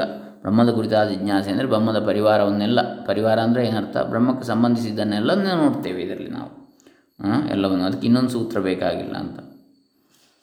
ಆಗ ಭಾಷ್ಯದಲ್ಲಿ ಏನು ಹೇಳ್ತಾರೆ ಶಂಕರಾಚಾರ್ಯರು? ಶ್ರುತ್ಯನುಗಮಾಚ್ಚ ಶ್ರುತಿಯನ್ನು ಅನುಸರಿಸಿದಂತೆ ಆಗುವುದರಿಂದಲೂ ಯಥೋವಾ ಇಮಾನಿ ಭೂತಾನ ಜಾಯಂತೆ ಇತ್ಯಾದ್ಯಾ ಶ್ರುತಯ ತದ್ವಿಜಿಜ್ಞಾಸಸ್ವ ತದ್ ಬ್ರಹ್ಮ ದೈತ್ಯ ಉಪನಿಷತ್ ಇತಿ ಪ್ರತ್ಯಕ್ಷಮೇವ ಬ್ರಹ್ಮಣ ಜಿಜ್ಞಾಸಾ ಕರ್ಮತ್ವ ದರ್ಶಯಂತಿ. ಇದು ಕರ್ಮವನ್ನು ಹೇಳುವ ಷಷ್ಠಿ ಎನ್ನುವುದೇ ಯುಕ್ತವು. ಯಾವುದರಿಂದಲೇ ಈ ಭೂತಗಳು ಉಂಟಾಗುತ್ತಿವೆ ಮುಂತಾದ ಶ್ರುತಿಗಳು ಅದನ್ನು ಜಿಜ್ಞಾಸೆ ಮಾಡೋದು ಬ್ರಹ್ಮವು ಎಂದು ಪ್ರತ್ಯಕ್ಷವಾಗಿಯೇ ಬ್ರಹ್ಮವು ಜಿಜ್ಞಾಸೆಗೆ ಕರ್ಮವೆಂದು ಹೇಳುತ್ತಿವೆ. ಈ ಷಷ್ಠಿಯು ಕರ್ಮವೆಂಬ ಅರ್ಥದಲ್ಲಿ ಪ್ರಯುಕ್ತವಾಗಿದೆ ಎಂದಿಟ್ಟುಕೊಂಡ್ರೆ ತಚ್ಚ ಕರ್ಮಣಿ ಷಷ್ಠಿ ಪರಿಗ್ರಹೇ ಸೂತ್ರೇಣ ಅನುಗತಂ ಭವತಿ ತಸ್ಮಾತ್ ಬ್ರಹ್ಮಣ ಇತಿ ಕರ್ಮಣಿ ಷಷ್ಠಿ ಅದನ್ನು ಸೂತ್ರ ಅನುಸರಿಸಿದಂತೆ ಆಗುವುದು. ಆದ್ದರಿಂದ ಬ್ರಹ್ಮದ ಎಂಬುದು ಕರ್ಮವೆಂಬ ಅರ್ಥದಲ್ಲಿ ಪ್ರಯುಕ್ತವಾಗಿರುವ ಷಷ್ಠಿ ವಿಭಕ್ತಿಯು ಅಂತ ಹೇಳ್ತಾರೆ. ಬ್ರಹ್ಮದ ಕುರಿತಾದ ಜಿಜ್ಞಾಸೆ ಹೇಳಿ ಜಿಜ್ಞಾಸೆ ಎಂಬುದರ ವಿವರವನ್ನು ಹೇಳ್ತಾರೆ ಈಗ. ಬ್ರಹ್ಮದ ಬಗ್ಗೆ ಹೇಳಿ ಆಯಿತು. ಇನ್ನು ಜಿಜ್ಞಾಸೆ ಅಂದರೆ ಏನು? ಅದನ್ನೊಂದು ನೋಡಿಬಿಡೋಣ. ಅಲ್ಲಿಗೆ ಇಲ್ಲಿಗೆ ಒಂದನೇ ಸೂತ್ರ ಮುಗ್ದು ಹೋಗ್ತದೆ. ಜಿಜ್ಞಾಸಾಧಿಕರಣ. ಜ್ಞಾತು ಇಚ್ಛಾ ಜಿಜ್ಞಾಸ. ಅವಗತಿ ಪರ್ಯಂತ ಜ್ಞಾನಂ ಸನ್ ವಾಚ್ಯಾಯ ಇಚ್ಛಾಯ ಕರ್ಮ. ಜಿಜ್ಞಾಸ ಎಂದರೆ ಅರಿತುಕೊಳ್ಳಬೇಕೆಂಬ ಇಚ್ಛೆ, ತಿಳಿದುಕೊಳ್ಳಬೇಕು ಒಂದು ಜ್ಞಾತಂ ಇಚ್ಛಾ ಜಿಜ್ಞಾಸ. ಅರಿವಿನಲ್ಲಿ ಕೊನೆಗಾಣುವ ಜ್ಞಾನವು ಸನ್ ಪ್ರತ್ಯಯಕ್ಕೆ ವಾಚ್ಯವಾದ ಇಚ್ಛೆಗೆ ಕರ್ಮವು. ಜಿಜ್ಞಾಸ ಎಂಬಲ್ಲಿ ಸಾ ಎಂದಿರುವ ಪ್ರತ್ಯೇಕ ಸನ್ ಎಂದು ಸಂಸ್ಕೃತ ವ್ಯಾಕರಣದ ಹೆಸರು. ಆ ಪ್ರತ್ಯಯಕ್ಕೆ ಅರ್ಥವು ಇಚ್ಛೆ. ಇಚ್ಛಿಸುವುದು ಯಾವುದನ್ನು ಎಂದರೆ ಜ್ಞಾನವೆಂಬ ಪ್ರಮಾಣವನ್ನಲ್ಲ, ಅದರಿಂದ ಉಂಟಾಗುವ ಅವಗತಿ, ಅರಿವು ಎಂಬ ಫಲವನ್ನು. ಇದನ್ನು ಪ್ರಮಿತಿ ಅಂಥೇಳಿ ಹೇಳ್ತಾರೆ. ಅರಿವು ಅಂಥೇಳಿ ಇನ್ನು ಜ್ಞಾನವೆಂಬ ಪ್ರಮಾಣದಿಂದ ಬ್ರಹ್ಮವನ್ನು ಅರಿತುಕೊಳ್ಳಬೇಕೆಂದೇ ನಾವು ಇಚ್ಛಿಸುವುದು. ಅವಗತಿ ಪರ್ಯಂತ ಜ್ಞಾನಂ ಸನ್ ವಾಚ್ಯಾಯ ಇಚ್ಛಾಯ ಕರ್ಮ. ಫಲವಿಷಯತ್ವಾದಿಚ್ಛಾಯ ಜ್ಞಾನೇನ ಹಿ ಪ್ರಮಾಣೇನ ಅವಗಂತು ಇಷ್ಟಂ ಬ್ರಹ್ಮ. ಜ್ಞಾನವೆಂಬ ಪ್ರಮಾಣದಿಂದ ಬ್ರಹ್ಮವನ್ನು ಅರಿತುಕೊಳ್ಳಬೇಕೆಂದೇ ನಾವು ಇಚ್ಛಿಸುವುದು. ಯಾಕಂದರೆ ಇಚ್ಛೆಯು ಫಲದ ವಿಷಯದಲ್ಲಿ ಉಂಟಾಗ್ತದೆ. ಜ್ಞಾನವೆಂಬ ಪ್ರಮಾಣದಿಂದ ಬ್ರಹ್ಮವನ್ನು ಅರಿತುಕೊಳ್ಳಬೇಕೆಂದು ನಾವು ಇಚ್ಛಿಸುವುದು. ಬ್ರಹ್ಮಾವಗತಿರಿಹಿ ಪುರುಷಾರ್ಥ. ಯಾಕಂದರೆ ಬ್ರಹ್ಮದ ಅರಿವು ಸಂಸಾರಕ್ಕೆ ಬೀಜವಾಗಿರುವ ಅವಿದ್ಯೆ ಮುಂತಾದ ಅನರ್ಥಗಳನ್ನು ಸ್ವಲ್ಪವೂ ಉಳಿಯದಂತೆ ನಾಶಗೊಳಿಸುವುದರಿಂದ ಅದೇ ಪುರುಷಾರ್ಥವು. ನಿಶೇಷ ಸಂಸಾರ ಬೀಜ ಅವಿದ್ಯಾದಿ ಅನರ್ಥ ನಿಬರ್ಹಣ. ಸಂಸಾರವೆಂಬ ಬೀಜ ಯಾವುದು? ಸಂಸಾರಕ್ಕೆ ಬೀಜ ಅವಿದ್ಯೆ. ಅಂತಹ ಸಂಸಾರದ ಬೀಜ ಅವಿದ್ಯೆಯ ರೂಪವಾದ ಬೀಜ ಯಾವುದಿದೆ ಅದನ್ನು ನಿಶೇಷಗೊಳಿಸುವಂಥದ್ದು. ಸ್ವಲ್ಪ ಉಳಿಯದಂತೆ. ಅನರ್ಥ ಉಳಿಸದಂತೆ ಮಾಡಿ ಅನರ್ಥ ನಿವರ್ಹ ಅಂತಹ ಅನರ್ಥವನ್ನು ಹೋಗಲಾಡಿಸುವುದರಿಂದ ಪರಮ ಪುರುಷಾರ್ಥವನ್ನು ಬ್ರಹ್ಮಾವಗತಿಯನ್ನು ಬ್ರಹ್ಮಜ್ಞಾನವೇ ಕೊಡ್ತದೆ ನಮಗೆ ಅಂತೇಳಿ. ಅನರ್ಥಗಳನ್ನು ಸ್ವಲ್ಪ ಉಳಿದಂತೆ ನಾಶಗೊಳಿಸುವುದರಿಂದ ಅದೇ ಪುರುಷಾರ್ಥವು. ಆದ್ದರಿಂದ ತಸ್ಮಾತ್ ಬ್ರಹ್ಮ ವಿಜಿಜ್ಞಾಸಿತವ್ಯಂ ಆದ್ದರಿಂದ ಬ್ರಹ್ಮವನ್ನು ಅರಿಯಲು ಇಚ್ಛೆ ಮಾಡಬೇಕು. ಅಂದರೆ ಜ್ಞಾನಕ್ಕಾಗಿ ಇಚ್ಛೆ ಎಂಬಲ್ಲಿ ಜ್ಞಾನವೆಂದರೆ ಕಾರಣವಲ್ಲ, ಫಲ. ಆಮೇಲೆ ಇಲ್ಲಿ ಅವಿದ್ಯೆ, ಕಾಮ, ಕರ್ಮ, ಇವು ಸಂಸಾರಕ್ಕೆ ಬೀಜ ಅಂದರೆ ಕಾರಣ ಅಂಥೇಳಿ ಜನನಕ್ಕೆ ಹುಟ್ಟು ಸಾವಿಗೆ ಕಾರಣ. ಅವಿದ್ಯೆ, ಕಾಮ, ಕರ್ಮ. ಅವಿದ್ಯೆ ಅಂದರೆ ಅಜ್ಞಾನ ಆತ್ಮಸ್ವರೂಪದ ಕುರಿತಾದ ಅಜ್ಞಾನ. ಜ್ಞಾನ ಇಲ್ಲದಿರುವಂಥದ್ದು. ಆಮೇಲೆ ಕಾಮ ಅಂದರೆ ಬಯಕೆಗಳು, ಆಮೇಲೆ ಕರ್ಮ. ಇವು ಸಂಸಾರಕ್ಕೆ ಬೀಜ ಅಂದರೆ ಕಾರಣ ಅಂಥೇಳಿ ಇನ್ನು ಬ್ರಹ್ಮಸ್ವರೂಪವು ಪ್ರಸಿದ್ಧವಾಗಿದ್ದರೂ ಜಿಜ್ಞಾಸೆ ಯಾಕೆ? ಅದನ್ನು ಹೇಳ್ತಾರೆ. ಅಲ್ಲಿಂದ ನೋಡಿಕೊಂಡು ನಾವು ಇಲ್ಲಿಗೆ ಮುಗಿಸೋಣ ಅದನ್ನು. ಈ ಮೊದಲನೇ ಒಂದು ಅಧಿಕರಣವನ್ನು ಮೊದಲನೇ ಜಿಜ್ಞಾಸಾಧಿಕರಣ, ಮೊದಲನೇ ಸೂತ್ರವನ್ನು ಅಥಾತೋ ಬ್ರಹ್ಮ ಜಿಜ್ಞಾಸ. ಏನು ಹೇಳ್ತಾರೆ ಮುಂದೆ? ತತ್ ಪುನರ್ಬ್ರಹ್ಮ ಪ್ರಸಿದ್ಧಂ ಅಪ್ರಸಿದ್ಧಂ ವಾ ಸ್ಯಾತ್. ಈ ಬ್ರಹ್ಮವು ಈಗ ಪ್ರಸಿದ್ಧವಾಗಿರುವುದೋ ಇಲ್ಲವೋ, ಪ್ರಸಿದ್ಧವಾಗಿದ್ದರೆ ಜಿಜ್ಞಾಸೆ ಮಾಡಬೇಕಾದದ್ದಿಲ್ಲ ಯದಿ ಪ್ರಸಿದ್ಧಂ ನ ಜಿಜ್ಞಾಸಿತವ್ಯಂ, ಗೊತ್ತಿದ್ದರೆ ಎಲ್ರಿಗೂ ಅದನ್ನು ಯಾಕೆ ಪುನಃ ತಿಳಿಬೇಕು? ಅಥ ಅಪ್ರಸಿದ್ಧಂ ನೈವ ಶಕ್ಯಂ ಜಿಜ್ಞಾಸಿತು ಇತಿ. ಹಾಗಿಲ್ಲದೆ ಅದು ಅಪ್ರಸಿದ್ಧವಾಗಿದೆ. ಪ್ರಸಿದ್ಧ ಅಲ್ಲದೇ ಇದ್ದರೆ ಜಿಜ್ಞಾಸೆ ಮಾಡಲು ಶಕ್ಯವೇ ಅಲ್ಲವಲ್ಲ? ಅದು ಗೊತ್ತಿಲ್ಲ ಇದ್ದರೆ ಯಾರಿಗೂ. ಅದನ್ನು ಹೇಗೆ ತಿಳಿಯುವುದು? ಸಾಧ್ಯವೇ ಇಲ್ಲ. ಸಂದಿಗ್ಧವೂ ಸಪ್ರಯೋಜನವೂ ಆಗಿದ್ದರೆ ಅದನ್ನು ವಿಚಾರ ಮಾಡೋದು ಯುಕ್ತ. ಆದರೆ ಎಲ್ಲರಿಗೂ ಗೊತ್ತಿರುವ ವಸ್ತುವನ್ನು ವಿಚಾರ ಮಾಡೋದು ವ್ಯರ್ಥ. ಯಾರಿಗೂ ಗೊತ್ತಿಲ್ಲದ ಅತ್ಯಂತ ಅಪ್ರಸಿದ್ಧವಾದ ವಿಷಯವನ್ನು ವಿಚಾರ ಮಾಡೋದು ಯಾರಿಂದಲೂ ಆಗದು ಎಂದು ಪೂರ್ವಪಕ್ಷೀಯ ಭಾವ. ಧರ್ಮ ಜಿಜ್ಞಾಸೆ ವಿಷಯದಲ್ಲಿ ಇದೇ ಬಗೆಯ ಶಂಕೆಯನ್ನು ಹಾಕಿಕೊಂಡು ಪೂರ್ವಮೀಮಾಂಸದ ಮೊದಲನೇ ಸೂತ್ರದ ಭಾಷೆಯಲ್ಲಿ ಬರೆದಿರುವ ಪರಿಹಾರವನ್ನು ಇದಕ್ಕೆ ನಾವು ಹೋಲಿಸಿ ನೋಡ್ಬೋದು ಈಗ ಮುಂದೇನು ಹೇಳ್ತಾರೆ? ಪರಿಹಾರ ಹೇಳ್ತಾರೆ, ಸಿದ್ಧಾಂತಗಳು ಉಚ್ಯತೆ. ಅಸ್ತಿ ತಾವತ್ ಬ್ರಹ್ಮ ನಿತ್ಯ ಶುದ್ಧ ಬುದ್ಧ ಮುಕ್ತ ಸ್ವಭಾವಂ ಸರ್ವಜ್ಞಂ ಸರ್ವಶಕ್ತಿ ಸಮನ್ವಿತಂ. ಹೇಳ್ತೇವೆ, ಕೇಳು. ಮೊದಲನೇದಾಗಿ, ನಿತ್ಯ ಶುದ್ಧ ಬುದ್ಧ ಮುಕ್ತ ಸ್ವಭಾವವುಳ್ಳ ಸರ್ವಜ್ಞವು ಸರ್ವಶಕ್ತಿಗಳೊಂದೊಡಗೂಡಿದ್ದು ಆಗಿರುವ ಬ್ರಹ್ಮವು ಇರುವುದು ಪ್ರಸಿದ್ಧವಾಗಿದೆ. ಎಂಥ ಬ್ರಹ್ಮ? ಬ್ರಹ್ಮದ ಗುಣ ನಿತ್ಯ ಅದು. ನಿತ್ಯವೂ ಶುದ್ಧ, ನಿತ್ಯವೂ ಬುದ್ಧ, ಜ್ಞಾನ ಪ್ರಬುದ್ಧ. ನಿತ್ಯವೂ ಮುಕ್ತ ಸ್ವಭಾವವುಳ್ಳಂತಹ ಸರ್ವಜ್ಞ, ಸರ್ವಶಕ್ತಿಗಳಿಂದ ಒಡಗೂಡಿದ್ದಾಗಿರ್ತಕ್ಕಂಥದ್ದು ಬ್ರಹ್ಮ. ಇದು ಪ್ರಸಿದ್ಧ. ಬ್ರಹ್ಮಶಬ್ದಸ್ಯ ಹಿ ವ್ಯುತ್ಪಾದ್ಯಮಾನಸ್ಯ ನಿತ್ಯ ಶುದ್ಧತ್ವಾದಯ ಅರ್ಥ ಪ್ರತೀಯಂತೆ. ಯಾಕಂದರೆ ಬೃಹಿ ಎಂಬ ಧಾತುವಿನ ಅರ್ಥವನ್ನು ಅನುಸರಿಸಿ ಬ್ರಹ್ಮ ಎಂಬ ಶಬ್ದದ ವ್ಯುತ್ಪತ್ತಿಯನ್ನು ಮಾಡಿದರೆ ನಿತ್ಯ ಶುದ್ಧತ್ವವೇ ಮುಂತಾದ ಅರ್ಥಗಳು ತೋರುತ್ತವೆ. ಬ್ರಹ್ಮವು ಅಪ್ರಸಿದ್ಧ ಎಂದರೆ ಬ್ರಹ್ಮ ಶಬ್ದಕ್ಕೆ ಅರ್ಥವೇ ಇಲ್ಲ ಎಂದ ಅಭಿಪ್ರಾಯವೋ? ಅಥವಾ ಅಂಥ ಪದಾರ್ಥವು ಯಾರ ಅನುಭವದಲ್ಲಿಯೂ ಇಲ್ಲ ಎಂದ ಅಭಿಪ್ರಾಯವೋ ಎಂದು ವಿಕಲ್ಪಿಸಿ ಮೊದಲನೇ ವಿಕಲ್ಪಕ್ಕೆ ಇಲ್ಲಿ ಉತ್ತರವನ್ನು ಹೇಳಿರ್ತದೆ. ಯಾವುದಕ್ಕೆ? ಅಪ್ರಸಿದ್ಧ ಅಂತ ಹೇಳಿದರೆ ಅರ್ಥವೇ ಇಲ್ಲ ಅಂತ ಹೇಳಿದರೆ ಅಲ್ಲ, ಅರ್ಥ ಇದೆ ಅಂತ ಹೇಳ್ತದೆ ಬ್ರಹ್ಮವೆಂಬ ಮಾತು ವೇದದಲ್ಲಿ ವೇದದಲ್ಲಿ ಇದೆ ಆದರೂ ಅದಕ್ಕೆ ವ್ಯಾಕರಣಾದಿಗಳಿಂದ ಸಿದ್ಧ ಮಾಡಬಹುದಾದ ಅರ್ಥವಿದೆ. ಅದು ಅಪ್ರಸಿದ್ಧವಾದದ್ದನ್ನು ತಿಳಿಸುವ ಶಬ್ದವಲ್ಲ. ಬೃಹಿ ಎಂಬ ಧಾತುವಿನ ಅರ್ಥವನ್ನು ಅನುಸರಿಸಿ ಬ್ರಹ್ಮ ಎಂಬ ಶಬ್ದದ ವ್ಯುತ್ಪತ್ತಿಯನ್ನು ಮಾಡಿದರೆ ನಿತ್ಯ ಶುದ್ಧತ್ವೇ ಮುಂತಾದ ಅರ್ಥಗಳು ತೋರ್ತವೆ ಬ್ರಹ್ಮತೇ ಧಾತೋ ಅರ್ಥಾನುಗಮಾತ್. ಎಲ್ಲರ ಆತ್ಮ ಆಗಿರುವುದರಿಂದಲೂ ಬ್ರಹ್ಮವು ಇರುವುದೆಂದು ಪ್ರಸಿದ್ಧವಾಗಿರುತ್ತದೆ. ಸರ್ವಸ್ಯ ಆತ್ಮತ್ವಾತ್ ಚ ಬ್ರಹ್ಮ ಅಸ್ತಿತ್ವ ಪ್ರಸಿದ್ಧಿ ಯಾವನೇ ಆಗಲಿ ತಾನು ಇದ್ದೇನೆಂದು ತಿಳಿದುಕೊಂಡಿರುವನೇ ಹೊರತು ನಾನು ಇರುವುದಿಲ್ಲ ಎಂದು ತಿಳಿದುಕೊಂಡಿರುವುದಿಲ್ಲ. ಸರ್ವೋ ಹಿ, ಸರ್ವ ಹಿ, ಆತ್ಮ ಅಸ್ತಿ, ಆತ್ಮ ಅಸ್ತಿತ್ವಂ ಪ್ರತ್ಯೇತಿ. ನ ನ ಅಹಮಸ್ಮಿ ಇತಿ. ನಾನು ಇಲ್ಲ ಅಂತೇಳಿ ಯಾವನು ತಿಳಿದಿಲ್ಲ, ನಾನು ಇದ್ದೇನೆ ಅಂತೇಳಿ ಪ್ರತಿಯೊಬ್ಬನು ತಿಳ್ಕೊಂಡಿದ್ದಾನೆ. ಹಾಗಾಗಿ ಆತ್ಮನ ಇರುವುದು ಪ್ರಸಿದ್ಧವಾಗಿ ಇಲ್ಲದಿದ್ದರೆ ಪ್ರತಿಯೊಬ್ಬ ಮನುಷ್ಯನು ನಾನು ಇರುವುದಿಲ್ಲ ಎಂದು ತಿಳಿದುಕೊಳ್ಳಬಹುದಾಗಿತ್ತು. ಯದಿ ನ ಆತ್ಮ ಅಸ್ತಿತ್ವ ನಾತ್ಮ ಅಸ್ತಿತ್ವ ಪ್ರಸಿದ್ಧಿ ಆತ್ಮ ಪ್ರಸಿ ಅಸ್ತಿತ್ವ ಪ್ರಸಿದ್ಧಿ ಇಲ್ಲದಿದ್ದರೆ ಸ್ಯಾತ್, ಸರ್ವೋ ಲೋಕೋ ಎಲ್ಲರೂ ಕೂಡ, ಎಲ್ಲ ಜನರು ಕೂಡ, ಲೋಕ ಅಂದರೆ ಜನ ಎನ್ನುವ ಅರ್ಥ ಇದೆ. ನ ಅಹಂ ಅಸ್ಮಿ ಇತಿ ಪ್ರತಿಯಾತ್, ನಾನಿಲ್ಲ ನಾನಿಲ್ಲ ಅಂತ ಹೇಳಬೇಕಿದೆ ಅದು ನಾನು ಇದ್ದೇನೆ ಅಂತಲೇ ಪ್ರತಿಯೊಬ್ಬರು ಹೇಳ್ತಾ ಇದ್ದಾರಲ್ಲ. ಅದೇ ಈ ಆತ್ಮದ ಅಥವಾ ಬ್ರಹ್ಮದ ಅಸ್ತಿತ್ವಕ್ಕೆ ಒಂದು ಸಾಕ್ಷಿ, ಪ್ರಮಾಣ ಅಂಥೇಳಿ ಆತ್ಮ ಚ ಬ್ರಹ್ಮ. ಆತ್ಮನಿರುವುದು ಪ್ರಸಿದ್ಧವಾಗಿ ಇಲ್ಲದಿದ್ದರೆ ಪ್ರತಿಯೊಬ್ಬ ಮನುಷ್ಯನು ಕೂಡ, ಅಂದರೆ ಇಲ್ಲಿ ಏನಾಗ್ತದೆ ಅಂದರೆ ಬ್ರಹ್ಮವು ಎಲ್ಲರ ಆತ್ಮನೆಂದು ತಿಳಿಸುವುದಕ್ಕೆ ಅದನ್ನು ಆತ್ಮನೆಂದೇ ಶ್ರುತಿಯಲ್ಲಿ ಕರೆದಿದೆ. ಆತ್ಮನ ಅತ್ಯಂತ ಪ್ರಸಿದ್ಧನಾಗಿರ್ತಾನೆ. ಆದ್ದರಿಂದಲೇ ಬ್ರಹ್ಮವು ಅಪ್ರಸಿದ್ಧವೆಂದು ಶಂಕಿಸುವುದಕ್ಕೆ ಕಾರಣವಿಲ್ಲ ಅಂಥೇಳಿ ಪ್ರತಿಯೊಬ್ಬ ಮನುಷ್ಯನು ನಾನು ಇರುವುದಿಲ್ಲ ಅಂತ ತಿಳ್ಕೊಳ್ಬೇಕಾಗಿತ್ತು. ಆದರೆ ಹಾಗಿಲ್ಲವಲ್ಲ. ಆತ್ಮನೇ ಬ್ರಹ್ಮವು. ಆದ್ದರಿಂದ ಬ್ರಹ್ಮವು ಇರುವುದೆಂದು ಪ್ರಸಿದ್ಧವಾಗಿರುತ್ತದೆ. ಮುಂದೆ ಹೇಳ್ತಾರೆ ಯದಿ ತರ್ಹಿ ಲೋಕೆ ಬ್ರಹ್ಮ ಆತ್ಮತ್ವೇನ ಪ್ರಸಿದ್ಧಂ ಅಸ್ತಿ ತತಃ ಜ್ಞಾತಮೇವ ಇತಿ ಅಜಿಜ್ಞಾಸ್ಯತ್ವ ಪುನರಾಪನ್ನಂ ಹಾಗಾದರೆ ಆಕ್ಷೇಪ, ಪೂರ್ವಪಕ್ಷಿಯದ್ದು. ಬ್ರಹ್ಮವು ಆತ್ಮರೂಪದಿಂದ ಪ್ರಸಿದ್ಧವಾಗಿದೆ ಆದರೆ ತಿಳಿದೇ ಇದೆ ಅಂತ ಎಂದಾಯಿತಾಗಿ ಅದನ್ನು ಜಿಜ್ಞಾಸೆ ಮಾಡಬೇಕಾದದ್ದಿಲ್ಲವೆಂಬ ಪಕ್ಷವೇ ಮತ್ತೆ ಬಂದಿತಲ್ಲ ಇಲ್ಲಿ ಗೊತ್ತೇ ಉಂಟಲ್ಲ? ಹಾಗಾದರೆ ಮತ್ತೆ ಯಾಕೆ ಅದನ್ನು ತಿಳ್ಕೊಳ್ಳುವಂಥದ್ದು? ಪುನಃ ತಿಳಿದಿರುವುದನ್ನೇ ಪುನಃ ತಿಳ್ಕೊಳ್ಳೋದು ಯಾಕೆ? ನ ಹಾಗಲ್ಲ. ಮತ್ತು ತದ್ವಿಶೇಷಂ ಪ್ರತಿ ಪ್ರತಿಪತ್ತೇ ಏಕೆಂದರೆ ಆ ಆತ್ಮನ ವಿಶೇಷ ಸ್ವರೂಪದ ವಿಷಯದಲ್ಲಿ ವಿರುದ್ಧವಾದ ಅಭಿಪ್ರಾಯಗಳಿರ್ತವೆ ದೇಹ ಮಾತ್ರಂ ಚೈತನ್ಯ ವಿಶಿಷ್ಟಂ ಆತ್ಮ ಇತಿ ಪ್ರಾಕೃತಜನಾ ಲೌಕಾಯತಿಕಾಶ್ಚ ಪ್ರತಿಪನ್ನಾ ಚೈತನ್ಯದಿಂದ ಕೂಡಿದ ದೇಹವೇ ಆತ್ಮನು ಎಂದು ಸಾಮಾನ್ಯ ಜನರು ಲೋಕಾಯತಿಕರು ಲೋಕಾಯತಿಕರು ಅಂದರೆ ಲೋಕಾಯತರು ಅಂದರೆ ಚಾರ್ವಾಕರು, ಚಾರ್ವಾಕ ಸಿದ್ಧಾಂತ, ಚಾರ್ವಾಕ ದರ್ಶನ, ನಾಸ್ತಿಕ ದರ್ಶನ ಅವರು ತಿಳ್ಕೊಂಡಿದ್ದಾರೆ. ಯಾವುದು? ಸಚೇತನವಾದ ದೇಹ, ಜೀವ ಇರುವ ದೇಹವೇ ಆತ್ಮ ಅಂತೇಳಿ. ಇಂದ್ರಿಯಾಣ್ಯೇವ ಚೇತನಾನಿ ಆತ್ಮ ಇತಿ ಅಪರೇ. ಇನ್ನು ಚೇತನವಾಗಿರುವ ಇಂದ್ರಿಯಗಳೇ ಆತ್ಮನೆಂದು ಮತ್ತೆ ಕೆಲವರು ತಿಳಿದಿರುವರು. ಇಂದ್ರಿಯವಾದಿಗಳು, ದೇಹಾತ್ಮವಾದಿಗಳು, ಇಂದ್ರಿಯಾತ್ಮವಾದಿಗಳು, ಹೀಗೆ.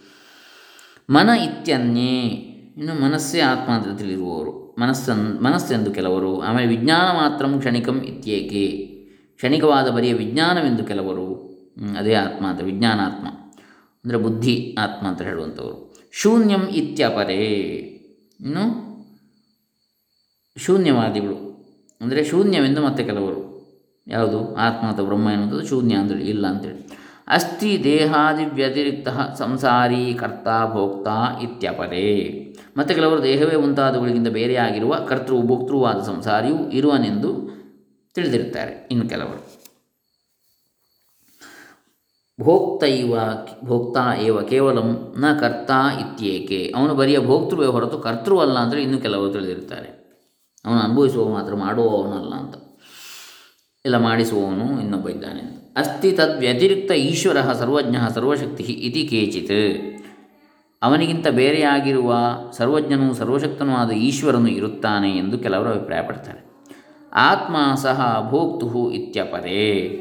ಅವನು ಭೋಕ್ತೃವಾದ ಜೀವನ ಆತ್ಮನೇ ಎಂದು ಇನ್ನೂ ಕೆಲವರು ಅಭಿಪ್ರಾಯ ಪಡ್ತಾರೆ ಏವಂ ಬಹವೋ ವಿಪ್ರತಿಪನ್ನ ಯುಕ್ತಿವಾಕ್ಯ ತದಾಭಾಸ ಸಮಾಶ್ರಯ ಸಂತಹ ಹೀಗೆ ಯುಕ್ತಿಗಳನ್ನು, ವಾಕ್ಯಗಳನ್ನು, ಅವುಗಳ ಆಭಾಸಗಳನ್ನು ಆಶ್ರಯಿಸಿದವರಾಗಿ ಅನೇಕರು ವಿರುದ್ಧವಾದ ಬಗೆ ಬಗೆಯ ಅಭಿಪ್ರಾಯಗಳನ್ನು ಪಡುತ್ತಿರುವರು. ಈಗ ಇಲ್ಲಿ ಆಚಾರ್ಯರ ಸಮ್ಮತ ಅಭಿಪ್ರಾಯ ಯಾವುದು? ಅವನು ಭೋಕ್ತೃವಾದ ಆತ್ಮನೇ ಅಂಥೇಳಿ. ಶಂಕರಾಚಾರ್ಯರ ಅಭಿಪ್ರಾಯ ಅಂತ ಹೇಳ್ತಾರೆ. ಇನ್ನು ಕೆಲವು ಸರಿಯಾದ ಯುಕ್ತಿಗಳು, ತತ್ಪರವಾದ ಪ್ರಬಲ ವಾಕ್ಯಗಳು ಮತ್ತು ಕೆಲವು ದುಷ್ಟವಾದ ಯುಕ್ತಿಗಳು, ದುರ್ಬಲವಾದ ಅತತ್ಪರ ವಾಕ್ಯಗಳು, ಇವುಗಳಲ್ಲಿ ಯಾವುವು ಸರಿಯಾದವು ಯಾವ ಪ್ರಮಾಣ ಎಂಬುದನ್ನು ವಿಚಾರ ಮಾಡಿದಲ್ಲದೆ ಗೊತ್ತಾಗುವ ಹಾಗಿಲ್ಲ. ಹೀಗಿರುವಲ್ಲಿ ತತ್ರ ಅವಿಚಾರ್ಯ ಯತ್ಕಿಂಚಿತ್ ಪ್ರತಿಪದ್ಯಮಾನ ನಿಶ್ರೇಯಸಾತ್ ಪ್ರತಿಹನ್ಯೇತ ಅನರ್ಥಂಚ ಇಯಾತ್. ವಿಚಾರವನ್ನು ಮಾಡದೇ ಇವುಗಳಲ್ಲಿ ಯಾವುದೋ ಒಂದನ್ನು ನಂಬಿದವನು ಹೆಚ್ಚಿನ ಶ್ರೇಯಸ್ಸಾದ ಮುಕ್ತಿಯನ್ನು ಕಳೆದುಕೊಳ್ಳಬೇಕಾದೀತು, ಅನರ್ಥವನ್ನು ಹೊಂದಬೇಕಾದೀತು. ತಪ್ಪನ್ನು ಸರಿಯೆಂದು ತಿಳಿದುಕೊಂಡು ಅದರಂತೆ ಅನುಷ್ಠಾನ ಮಾಡಿದರೆ ಪುರುಷಾರ್ಥವು ದೊರಕುವುದು ಇಲ್ಲ, ಅನರ್ಥವೂ ಉಂಟಾಗ್ತದೆ. ತಸ್ಮಾತ್ ಬ್ರಹ್ಮಜಿಜ್ಞಾಸೋಪನ್ಯಾಸ ಮುಖೇನ ವೇದಾಂತವಾಕ್ಯಮೀಮಾಂಸಾ ತದವಿರೋಧಿತ, ತದವಿರೋಧಿ ತರ್ಕೋಪಕರಣ ನಿಶ್ರೇಯಸ ಪ್ರಯೋಜನ ಪ್ರಸ್ತೂಯತೆ.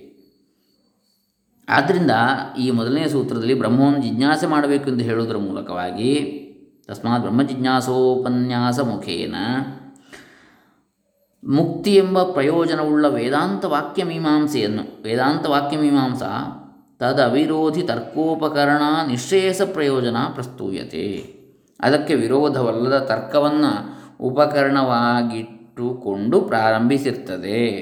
ಅದಕ್ಕೆ ವಿರೋಧವಿಲ್ಲದ ತರ್ಕವನ್ನು. ಯಾವುದಕ್ಕೆ ವಿರೋಧವಿಲ್ಲದ ವೇದಾಂತ ವಾಕ್ಯ ಮೀಮಾಂಸೆಗೆ ಅಥವಾ ಈ ಬ್ರಹ್ಮಕ್ಕೆ ವಿರೋಧವಲ್ಲದ ತರ್ಕ ಯಾವುದಿದೆ? ಅದನ್ನು ಉಪಕರಣವಾಗಿ ಇಟ್ಟುಕೊಂಡು ಮೀಮಾಂಸೆಯನ್ನು ಪ್ರಾರಂಭಿಸಿರ್ತದೆ. ಯಾವುದು? ವೇದಾಂತ ವಾಕ್ಯ ಮೀಮಾಂಸೆಯನ್ನು ಹೇಳಿ ಬ್ರಹ್ಮವು ನಮ್ಮೆಲ್ಲರ ಆತ್ಮನು ಎಂಬುದು ವೇದಾಂತ ವಾಕ್ಯಗಳ ಉಪದೇಶ. ಆದ್ದರಿಂದ ಬ್ರಹ್ಮವನ್ನು ಅರಿತುಕೊಳ್ಳುವ ಇಚ್ಛೆಯನ್ನು ಮಾಡಬೇಕು ಎಂದು ಹೇಳಿದ್ರಿಂದ ವೇದಾಂತ ವಾಕ್ಯಗಳ ಸರಿಯಾದ ಅರ್ಥವನ್ನು ವಿಚಾರ ಮಾಡಿ ನಿಶ್ಚಯಿಸಿಕೊಳ್ಳಬೇಕು ಎಂದು ಹೇಳಿದಂತೆ ಆಯಿತು.